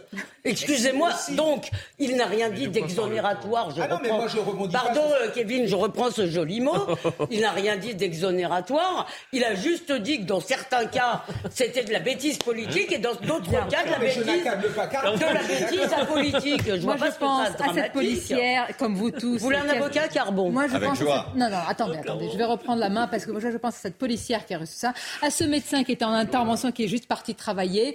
Bon, pardon, ça me fait pas rire. Et donc, euh, je peux aller chercher l'idéologie et la philosophie politique de ceux qui ont cassé, mais à la fin, il a pris un panneau de stationnement, il a frappé une voiture. Je ne comprends pas qui, nie cela. Euh. Alors moi, je veux bien comprendre ce qu'il y a derrière. Je ne comprends pas qui nie cela. Non, mais je... ne comprends pas en quoi le fait de dire qu'ils sont animés par un crétinisme politique est particulièrement euh, flatteur par rapport à un crétinisme pas politique. Ça vous va comme ça?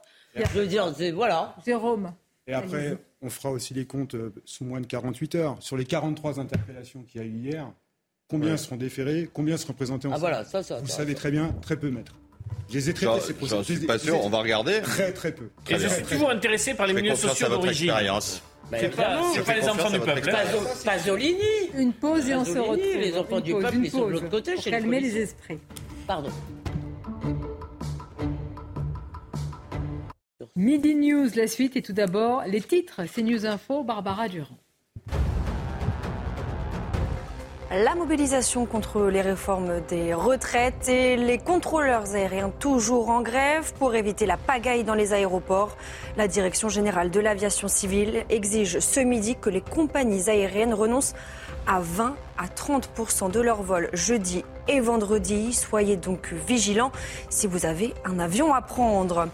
La ville ukrainienne de Barmout est-elle tombée aux mains des Russes ce mercredi? Le chef du groupe paramilitaire Wagner a affirmé que ses troupes avaient pris toute la partie orientale de la ville. Ces derniers jours, la pression s'est considérablement accrue sur les forces ukrainiennes défendant Barmout. Dans une interview à CNN, Volodymyr Zelensky a assuré que ses troupes étaient résolues à tenir la ville.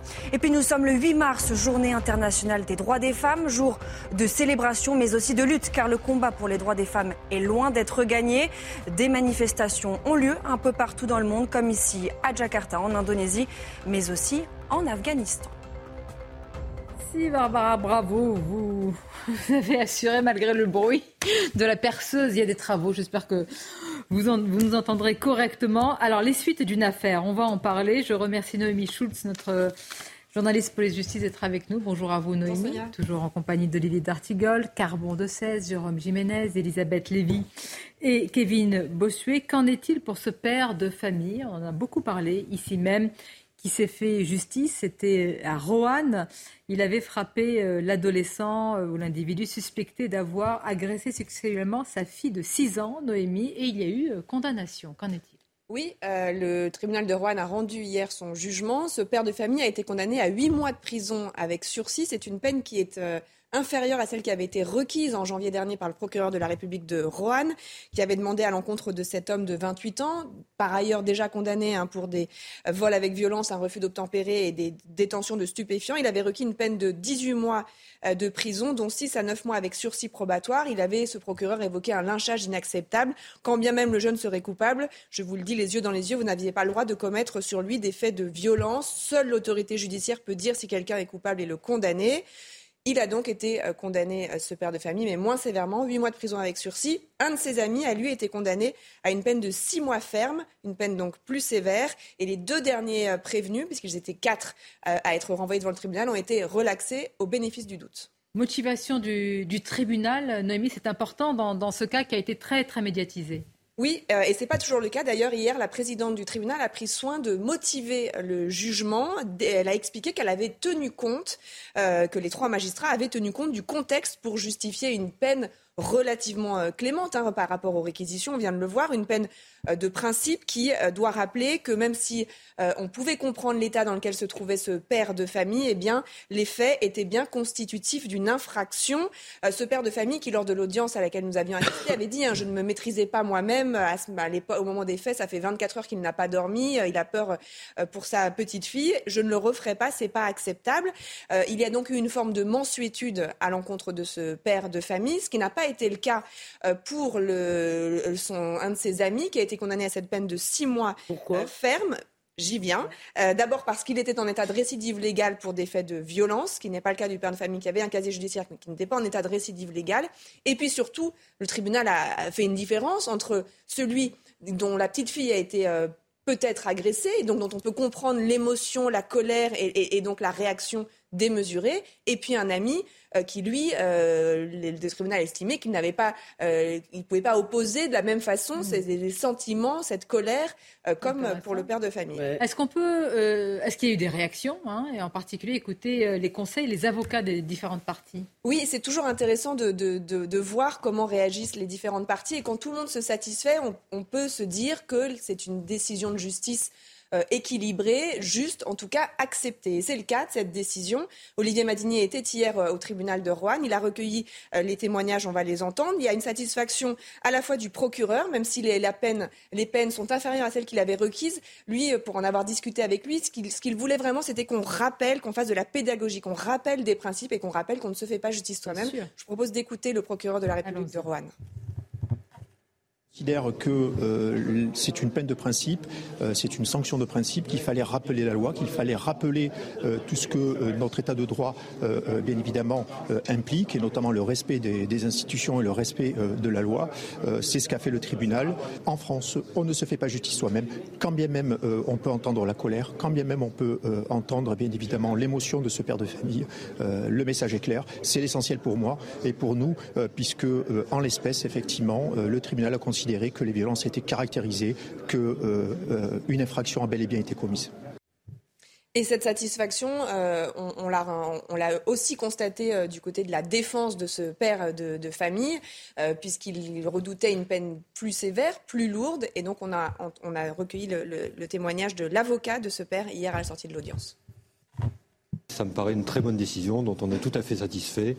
Et en plus, je suis tout, sensible au fait que le tribunal ait pris soin d'expliquer les raisons euh, pour lesquelles elle a été prononcée. Je crois ce qu'a expliqué le tribunal, c'est qu'ils ont tenu compte du fait qu'on était dans un contexte très particulier et que ce n'était pas des violences gratuites de la part d'un homme qui n'avait aucune raison d'être en colère, mais des violences d'un homme dont on pouvait comprendre la colère compte tenu des faits dont sa fille avait été victime. Donc véritablement, il y a une décision du tribunal qui est tout à fait légitime, motivée et parfaitement compréhensible. Donc on qu'il n'y aura pas d'appel, a priori, puisque ni le procureur ni la, défense euh, euh, ne, se disent... Enfin, plutôt les deux acceptent cette tout décision. Tout à fait. Euh, comment vous réagissez à cela, maître, d'abord? Eh moi, je crois que grâce à Dominique Schutz, on vient de comprendre le mérite de l'individualisation de la peine. Vous voyez, la différence qui est souvent décriée sur les plateaux, ben là, on vient de comprendre ce que c'est l'individualisation de la peine, in concreto. C'est ça. Ça veut dire qu'on prend en compte les circonstances qui ont motivé la commission d'un acte. Et, le fait qu'on opère un distinguo entre un père de famille légitimement ému et quelqu'un qui aurait dû prendre du recul par rapport à l'événement euh, auquel il est confronté, c'est ça, l'individualisation de la peine. La deuxième chose que ça m'inspire, c'est euh, une forme de, mélancolie euh, en écoutant tout le monde se réjouir du fait qu'un jugement soit motivé. Pourquoi ah Parce que ça veut dire que ça devient rare. Et ce n'est pas normal que euh, les magistrats euh, renoncent à la motivation de leurs décisions. Pourquoi? Parce qu'ils sont soumis à un flux de dossiers, à une masse de décisions à rendre qui ne les autorise pas toujours à motiver. Plus exactement, pense-t-il pouvoir s'en exonérer précisément euh, pour répondre à, la pression qu'ils ont en termes de masse de travail. Et donc je vous rappellerai simplement le mariage de Figaro, quand le juge s'adresse à la fin au Figaro et qu'il lui dit je, je m'en vais corriger cette injustice en vous rendant un arrêt et je vais en corriger une seconde en le motivant. Tout juge qui s'y refuse est grand ennemi des lois. Et là, on voit l'importance hein, de la motivation pour la compréhension. bien sûr, euh, parce que là, la peine est comprise et du coup, il n'y a pas d'appel puisque la peine est comprise. Vous voyez, elle est acceptée parce qu'elle est comprise. Non, mais c'est surtout parce qu'il n'y a, pas d'appel, parce qu'il n'y a pas vraiment de peine, pardonnez-moi. mais justement, le parquet pourrait faire appel parce ah, le parquet pourrait faire appel. Or là, tout le monde ayant compris l'intérêt de la peine, sa motivation, on gagne du temps, paradoxalement, en ayant motivé, parce qu'on ne sait pas. D'accord, j'ai Oui, d'abord, je croyais que c'était obligatoire, personnellement, la motivation, donc je suis, je suis contente d'avoir. Voilà. La cour d'assises doit être, il doit y avoir une motivation qui doit être rédigée. D'accord. Bon, là, c'est pas la cour d'assises, effectivement. Moi, malgré tout, je comprends parfaitement l'émotion du père. Ça s'est pas passé sur le moment. Il n'a pas surpris un type sur lequel qu'il aurait tabassé au moment où il l'a surpris. Et évidemment, peut-être, vous avez raison de le dire, il est évidemment présumé innocent, euh, ce jeune homme qui a été. Mais il est. Il, a, il y a des éléments, puisqu'il est encore en prison, il y a des éléments, disons, qui laissent penser qu'il pourrait éventuellement être coupable, c'est ça que j'ai compris. Donc, mais ils auraient pu se tromper. Ils auraient pu se tromper de gars. Et moi, je trouve qu'il y a une certaine euh, euh, mensuétude parce que nous comprenons son émotion, mais c'est comme si nous avions tous, y compris la justice, intégré l'impuissance de la justice. C'est-à-dire que s'il y a justice, si nous avons inventé la justice, c'est pour qu'il y ait un tiers entre l'auteur d'un acte, l'agresseur en l'occurrence, et la victime. Et là, nous acceptons finalement que ce tiers disparaisse, si vous voulez qu'il y ait un face-à-face direct, parce que nous savons que la justice n'est pas assez efficace. C'est on n'aurait pas dire ça si le père avait été euh, totalement relaxé. S'il n'y avait pas eu. C'est pas le cas. Ah bah pardonnez-moi, si. Et puis pardonnez-moi. Si le tribunal avait dit que la fraction n'est pas constituée. Euh, et puis l'un d'eux a de la prison ferme hein, pour euh, ce, ce, n'est pas plus. Excusez-moi, ça me paraît on, va, on va passer la parole à tout le monde, qu'on entende vos avis. Non, mais là, on a affaire à une peine qui est juste, qui est une peine qui est acceptée par tous. Donc là, pour une fois, la justice, on peut, on peut la ah, saluer. Elle a. Non, mais parce que parfois, en fait, on ne comprend pas toujours les choses. Là, c'était très clair. On comprend pourquoi telle ou telle peine a été euh, donnée. Et encore une fois, là, la justice a rappelé justement qu'on ne se faisait pas justice soi-même, et c'est ça qui est hyper important. Et même si euh, cette personne-là était dans une situation de colère, d'énervement, il n'a pas à s'en prendre à cette personne. Il y a quand même eu une condamnation. Il faut quand même le noter, Elisabeth. Allez-y. Euh, non, mais depuis le début de cette affaire, moi d'abord, j'ai retenu le profil du procureur de la République. Je trouve que c'est très bien. quand des hommes de justice puissent, euh, peuvent communiquer, expliquer et le faire, euh, j'ai envie de dire, dans une parole maîtrisée. Mhm. Euh, après, je suis très sensible à ce que dit Carbon sur l'individualisation de la peine, parce qu'entre le père et l'ami qui, lui, est en récidive légale, mais on voit que le jugement n'est pas le même. Et le fait d'expliquer tout ça, c'est très important. donc là, ça se passe au mieux, tant mieux.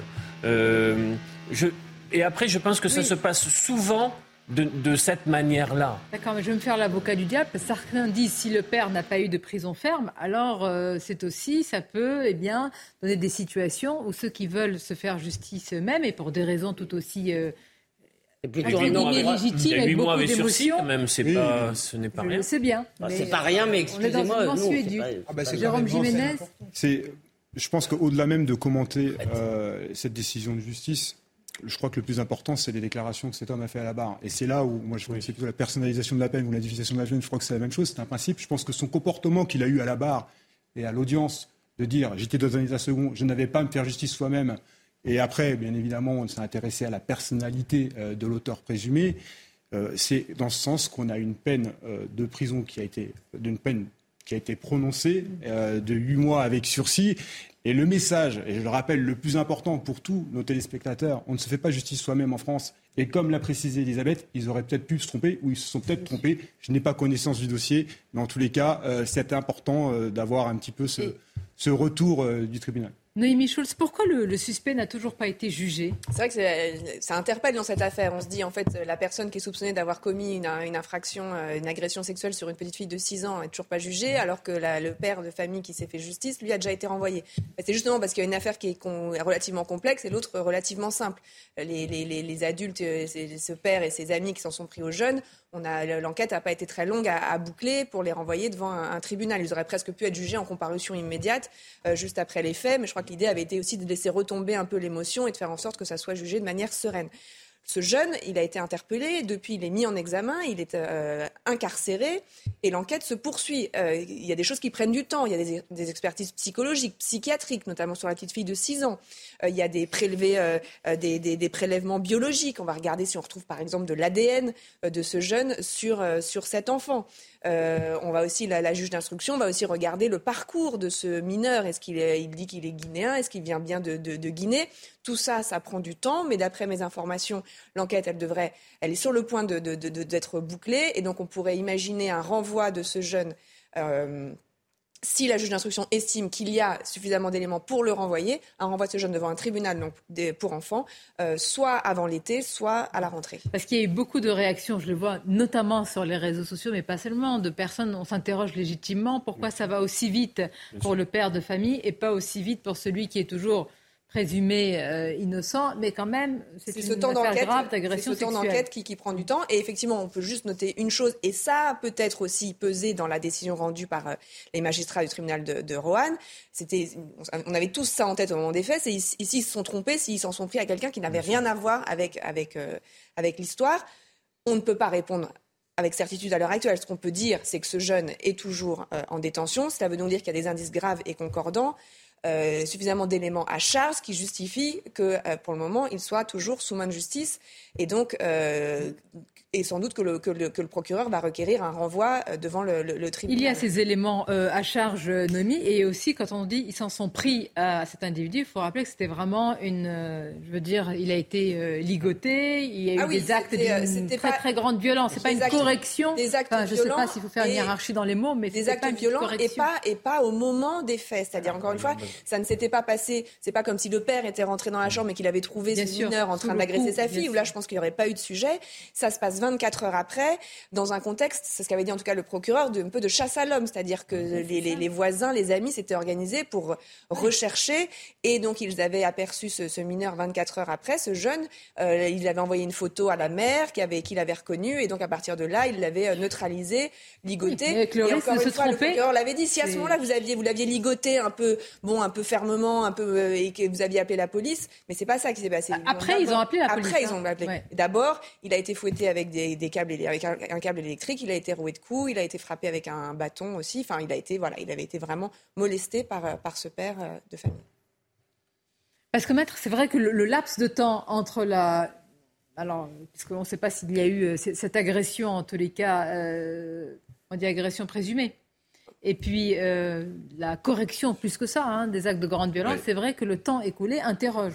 Oui, le temps écoulé interroge, mais euh, si vous voulez, il faut se poser une question simple qui a été posée à l'égard des auteurs pour entrer en voie de condamnation. C'est est-ce que euh, vous étiez sûr d'avoir de livrer la correction à la bonne personne, c'est-à-dire à l'auteur des faits allégués? Bon, eh bien, la justice se pose exactement la même question. Est-ce que nous sommes sûrs de condamner la même personne? La bonne personne. Et pour être sûr de condamner la bonne personne, on ne fonctionne pas comme euh, des justiciers, on fonctionne comme des gens de droit, c'est-à-dire en réunissant des preuves. Et pour la police, c'est un travail scrupuleux qui l'attend, parce que pour convaincre de culpabilité quelqu'un, on se fonde sur des preuves sérieuses. et, pour les, et pour les réunir, il faut du temps. quand bien même, c'est ce qu'il avait, il avait incité là-dessus le procureur de la République, quand bien même le jeune a bien commis une agression sexuelle sur cet enfant, le père n'avait pas, alors c'est plus facile à dire. Oui, mais c'est surtout qu'il y a juste une dimension. Ben, on va conclure, c'est la fin. Rapide. Une phrase. Oui, il y a une dimension quand même, c'est qu'ils n'auraient pas fait cela. ils n'auraient pas fait cela s'ils avaient considéré que la police et la justice allaient agir vite. Et il y a peut-être ça à la base de ce problème, c'est notre sentiment, justifié ou pas, que la police et la justice... Justifié ou pas, comme vous dites, sentiment. Oui, oui, justifié dans certains cas, probablement pas dans d'autres. Écoutez, pour une fois que tout le monde est d'accord autour d'une décision et qu'en plus elle a une valeur de, de leçon, si je puis dire, eh bien c'est très bien. Merci d'avoir été nos invités. C'était un plaisir de vous avoir autour de cette table. Merci à vous. La suite, c'est sur CNews, je l'espère, si vous êtes d'accord, pour vos prochaines émissions. Et je vous dis à demain avec grand plaisir.